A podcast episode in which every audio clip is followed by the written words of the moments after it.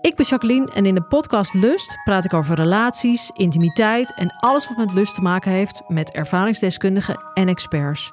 Of je nu in een relatie zit, single bent of iets daartussenin, Lust is de podcast voor jou. Overal te beluisteren, dus ook in jouw favoriete podcast-app.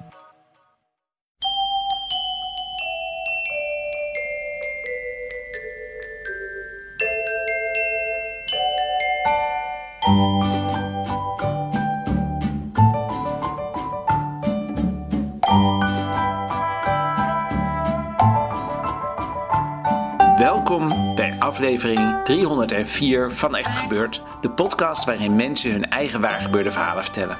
In deze aflevering een verhaal dat Cindy Pietersen in januari 2011 vertelde tijdens een verhalenmiddag met het thema Mijn vorige leven.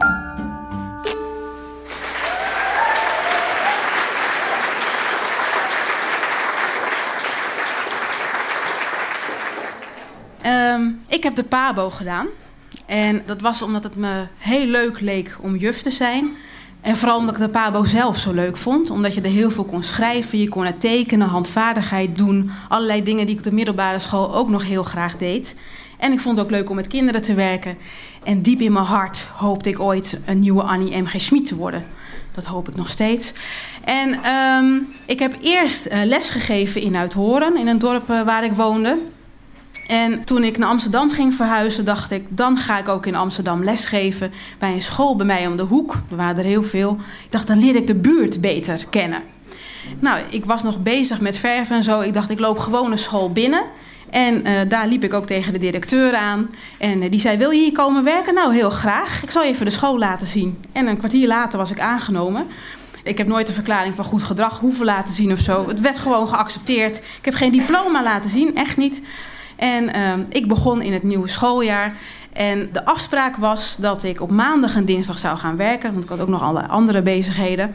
En uh, op maandag en dinsdag zou ik dan de kinderen die rechtstreeks uit het buitenland kwamen, die zou ik dan Nederlandse les geven. En een heel enkele keer zou ik voor een groep moeten staan. Voor groep 5 of groep 6, als die leerkrachten daarvan ADV hadden. Ik had er een heel romantisch beeld bij. Ik dacht ook leuk de buurt leren kennen. Nou, op de eerste dag was er meteen uh, wat consternatie, want er was een vader op school. En uh, ja, zei de directeur, die komt even afscheid nemen van zijn kind, want hij gaat de bak in. Hij heeft uh, de moeder mishandeld. En ik, oh, nou ja, dat kan. de volgende dag werd uit groep 6 een jongetje gehaald met een politiewagen. Nou ja, ik leerde mijn buurt kortom goed kennen. En um, op die school zelf was het wat onrustig. Ik heb een paar keer, heb ik inderdaad met kinderen die net rechtstreeks uit Marokko of Turkije kwamen, heb ik uh, gezeten. Maar dat was helemaal niet wat ik van tevoren bedacht had. Want zij hadden een hele mooie kleutermethode met uh, kaleidoscoop. Met allemaal hele mooie, een hele mooie methode is dat waar ik heel enthousiast over was. Alleen ze hadden er niet bij verteld bij de rondleiding dat ze voor groep 5, 6 gewoon nog boekjes van veilig leren lezen uit 1960 hadden. En uh, dat die kinderen gewoon werkbladen moesten invullen. En ik moest het alleen maar nakijken. En een van die woorden bijvoorbeeld die ze in moesten vullen was riek. En toen ik dat zag, werd ik zo kwaad. Want A, zaten we midden in de stad. Wanneer gebruik je een riek? En dan zat je in een dorp of op het platteland. Dan had je riek ook al lang niet meer nodig. Mes leek me handiger. Maar uh, dat zat er dan niet bij. Maar het vervelende was, als ik het had voorbereid wat met werkbladen niet zo heel erg moeilijk is. Dan werd ik weer, uh, kwam iemand naar me toe. Cindy, Cindy, er is iemand uitgevallen in groep 4. Kun jij even voor die groep gaan staan? Had ik uh, voorbereid voor groep 6, dan moest ik plotseling groep 5 doen. Uh, stond ik ineens voor groep 7. Ik werd er heel erg zenuwachtig van. Er gebeurde steeds wat. En ik merkte ook dat uh, ze hadden twee directeuren. En een van de directeuren werd op een gegeven moment uitgescholden, hoorde ik op de gang, door een van de ouders. En die directeur deed niks. En toen dacht ik wel even: wow, als er met mij wat gebeurt, dan word ik niet verdedigd. En dat vond ik niet zo'n heel prettig idee. Niet wetende dat er inderdaad wat zou gebeuren. Want um, op een maandag had ik uh, groep 6. En ik kreeg ook groep 6. Dat was wel heel bijzonder. En um, ja, hadden ze gezegd, uh, in de groep zit Dylan. En uh, Dylan die heeft ADHD. Maar die is net van de Ritalin af. Dus hij kan een beetje druk zijn. Ehm, dat was ook zo. Dylan was een beetje druk. En Dylan had zo een stem. En uh, daar kan ik niet zo heel erg goed tegen. Maar ik dacht, ik blijf heel rustig en zo. En het ging ook best wel goed die ochtend. Uh, we hebben één uh, rekensom gemaakt. Want ze hadden een methode waar niet zo heel veel kinderen goed Nederlands spreken. Dat is een talige rekenmethode. Dus ik was eerst aan het uitleggen wat afgevallen lading was en vrachtwagen. En toen kwamen we tot de som 80 min 16. Dat soort dingen, weet je wel. Dus ik had echt al een lekkere ochtend achter de rug. En toen moesten we naar gym. En was een gebouw uh, verder. En uh, de kinderen moesten ook echt per se in de rij. En ze hadden ook allemaal een vaste rij en zo. Maar je mocht dan twee hulpjes uitkiezen. En ik dacht, nou, dan neem ik Dylan wel, want die is mij iets te druk. Dan hou ik die goed vast. Zo van leuk met de juf lopen en met een ander jongetje wat ook vrij druk was ernaast. En eindelijk stond die rij en wij gingen naar gym toe. Maar we moesten eerst een paar trappen af. Nou, ik las wat beneden, want Dylan had zin om te gimmen. Ik zei, Dylan, Dylan, even rustig. Dus nou ja, wij allemaal zo zogenaamd beheer zo naar die gymzaal toe. We staan voor de deur van die gymzaal. En ik zeg even tegen iets, een kind achter me. En ineens doet Dylan bij het jongetje naast me echt uit het niet zo paf. Echt een hele harde knal. Ik zeg, dat laat je. Bij dat deed ik dit. Gaf ik zo'n tik in zijn gezicht. En het was heel even zo'n moment dat je het helemaal stil wordt. En Dylan keek mij zo aan en ik zo naar hem. En toen liep hij weg. En de rest van de groep, wow, zag je dat? Die juf sloeg echt hard. En ik denk, oh, Ik denk, jullie gaan nu naar gym. Dus ik heel gauw, nou ja, de kinderen de gymzaal ingeduwd. Ik naar Dylan. Ik zeg, wij zien naartoe. Die kinderen, hij loopt waarschijnlijk naar de snackbar. Nou, dat klopt ook. Dus ik ga achter Dylan aan. Ik zeg, Dylan, kom alsjeblieft. Ik zeg, het is heel erg wat ik heb gedaan. Kom alsjeblieft met me mee. We gaan erop uh, hier even uh, binnen over praten. Maar kom even met me mee. Ik kreeg hem gelukkig mee. Want ik zag hem al helemaal, ik was al bang dat hij onder een tram zou liggen en zo. Dylan ging mee. Kinderen waren ondertussen aan het omkleden. Ik zeg, jongens, ze zagen ook wel dat ik overstuur was. Want ik was niet rustig meer. Niet in de zin van heel kwaad, maar gewoon heel erg geschrokken. Ik zeg, jongens, wat ik net heb gedaan, dat mag echt niet. Ik heb iets heel ergs gedaan. Ik hoor het goede voorbeeld te geven. Dit mag niet. We hebben het er straks na gym nog wel over. Jullie gaan nu lekker gimmen. En ik ga nu naar de directeur. En, uh, en ik nog heel gauw tegen die uh, gymleraar. Ja, ik heb net een kind een tik gegeven. Het is Dylan. Oh ja, nou ja, weet je wel. En ik ging naar die lerarenkamer toe. En toevallig was er net pauze. Er waren meer leerkrachten. En ik kwam echt flink over me toeren. Eh, en die directeur stond ook precies bij al die mensen, weet je wel. Dat je zegt, ja, uh, ik heb net iets heel ergs gedaan. Uh, ik heb net uh, een kind een tik gegeven. En iedereen, weet je wel, dat je voelt dat al die koppen zo die kant op gingen zo. En, uh, en toen zegt de directeur, goh, wie dan? En ik zeg, ja, Dylan. En die, iedereen echt, oh, Dylan. En iedereen ging weer rustig met zijn boterham op eten. Ik zeg, ja, maar moet ik nu die ouders bellen? Wat moet ik doen? En toen zeiden ze, nou, uh, Dylan, zijn vader is niet meer in beeld. En ik merkte gewoon een opluchting bij mij. Ik denk, nou, kan we niet in elkaar geslagen worden? Maar toen moest ik dus die moeder gaan bellen. En uh, ja, ik denk, nou, wat, wat zeg je dan? Dus ik, uh, kreeg ik voicemail, weet je? Dat je ook denkt, ja, moet ik het nou wel of niet zeggen? Dus ik, uh, ja, je spreekt met Cindy Pietersen. Ik ben de invalkracht van de invalkracht van de invalkracht op die basisschool. En ja, ik heb, er is een incident geweest met Dylan en mij. En daar wil ik even met je, rustig met je over praten. En ehm, ik kreeg die moeder niet te pakken. En ik met die kinderen weer terug naar school. En ja, je voelt je de hele dag verveekt. Want ik was namelijk zo geschrokken van... Ik had echt nooit gedacht dat ik een kind zou slaan. En het ergste vond ik nog dat het... Nou, ik weet niet of het erg is, maar dat het impuls was. Gewoon tak, zo, weet je wel. En ik denk, als ik één seconde had gewacht... had ik dat gewoon niet gedaan. En het was ook niet een keiharde knal. Het was een tik, maar goed, het mag niet. En uh, smiddags op school hadden de, had die groep uh, hadden we een taaloefening. En er stond toevallig in het boek. En dan moesten ze de ideale juf omschrijven. En ik, oké. En die kinderen wat voorbeelden geven. Ja, dat is zo eentje en zo eentje. En toen stak een van die kinderen de vinger op. Die zei, nou, zo iemand als jij bijvoorbeeld.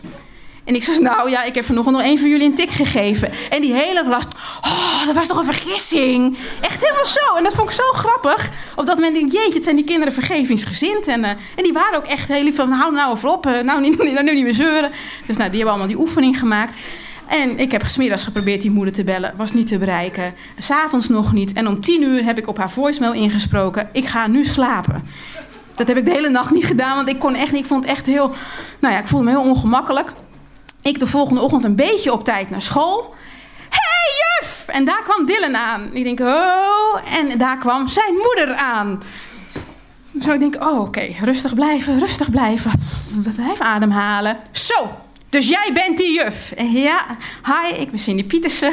Hi.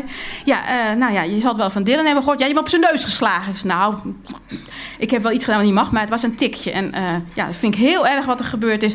Had ik niet mogen doen. Ja, en er is altijd wat met Dylan. Hij krijgt elk jaar wel een keer een tik voor zijn kop. Dat hadden ze op school niet gezegd tegen mij. Maar in ieder geval, en uh, ik zei, ja, nou, ik vind het ook heel erg en het zal niet meer gebeuren. En ik weet ook wel, ik heb eerder gedacht dat het niet zou gaan gebeuren en het is toch gebeurd. Toen dacht ik, oh, ik praat me nu zelf echt in de nesten. Nu ga ik het alleen maar moeilijker maken. Ja, en als je denkt dat het geen vak voor jou is, dan moet je het ook zeker niet doen. Nou, maar tot nu toe had ik nooit problemen. Ik heb even verzwegen toen dat ik ooit een kleuter in zijn oor heb gespuugd. Maar dat was puur pedagogisch. En, uh, maar ik voelde me steeds, weet je wel, dat je voelt dat je in een hoek gedrukt. Denk, hier komen we niet helemaal lekker uit zo.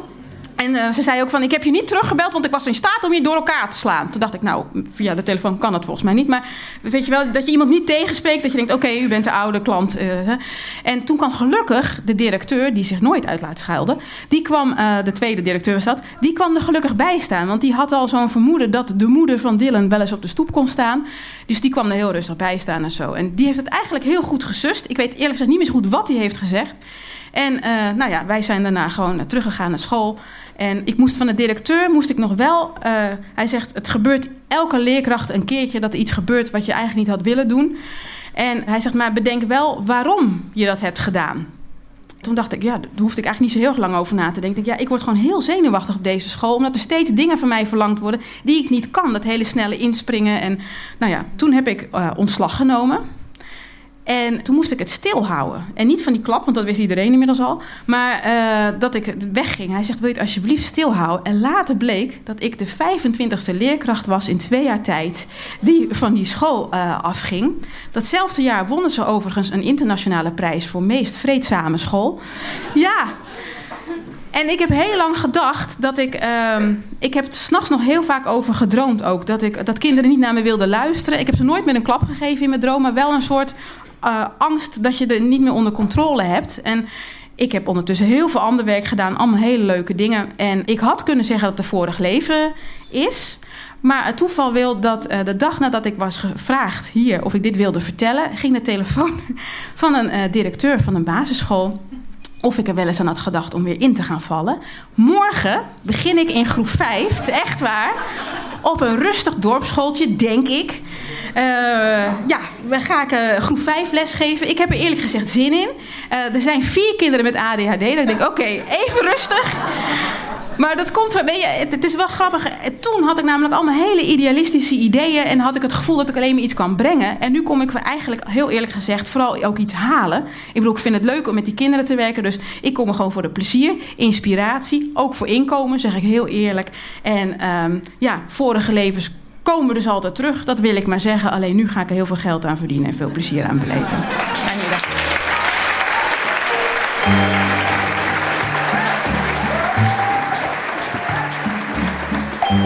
Was een verhaal van Cindy Pietersen. Cindy is comedian en tekstschrijver en staat daarnaast af en toe nog voor de klas. Meer informatie over haar vind je op www.cindypietersen.nl. Als je haar website hebt uitgelezen en zin hebt om nog meer tekst tot je te nemen, koop dan Echt Gebeurd op Papier. Dat is een cassette met drie boekjes die in totaal 72 verhalen bevatten uit 12 en een half jaar Echt Gebeurd. Echt Gebeurd Papier ligt sinds vorige week in de boekwinkel en kost 29,90 euro. Dat is nog geen 42 cent per verhaal. De redactie van Echt Gebeurd bestaat uit Paulien Cornelissen, Rosa van Toledo, Maarten Westerveen en mijzelf, Micha Wertheim. Onze productieleider is Eva Zwaving. De zaaltechniek voor deze aflevering was in handen van Nicolaas Vrijman en de podcast wordt verzorgd door Gijsbert van der Wal. Dit was aflevering 304. Bedankt voor het luisteren en denk eraan, de ideale juf, die herken je eraan dat ze soms een vergissing maakt.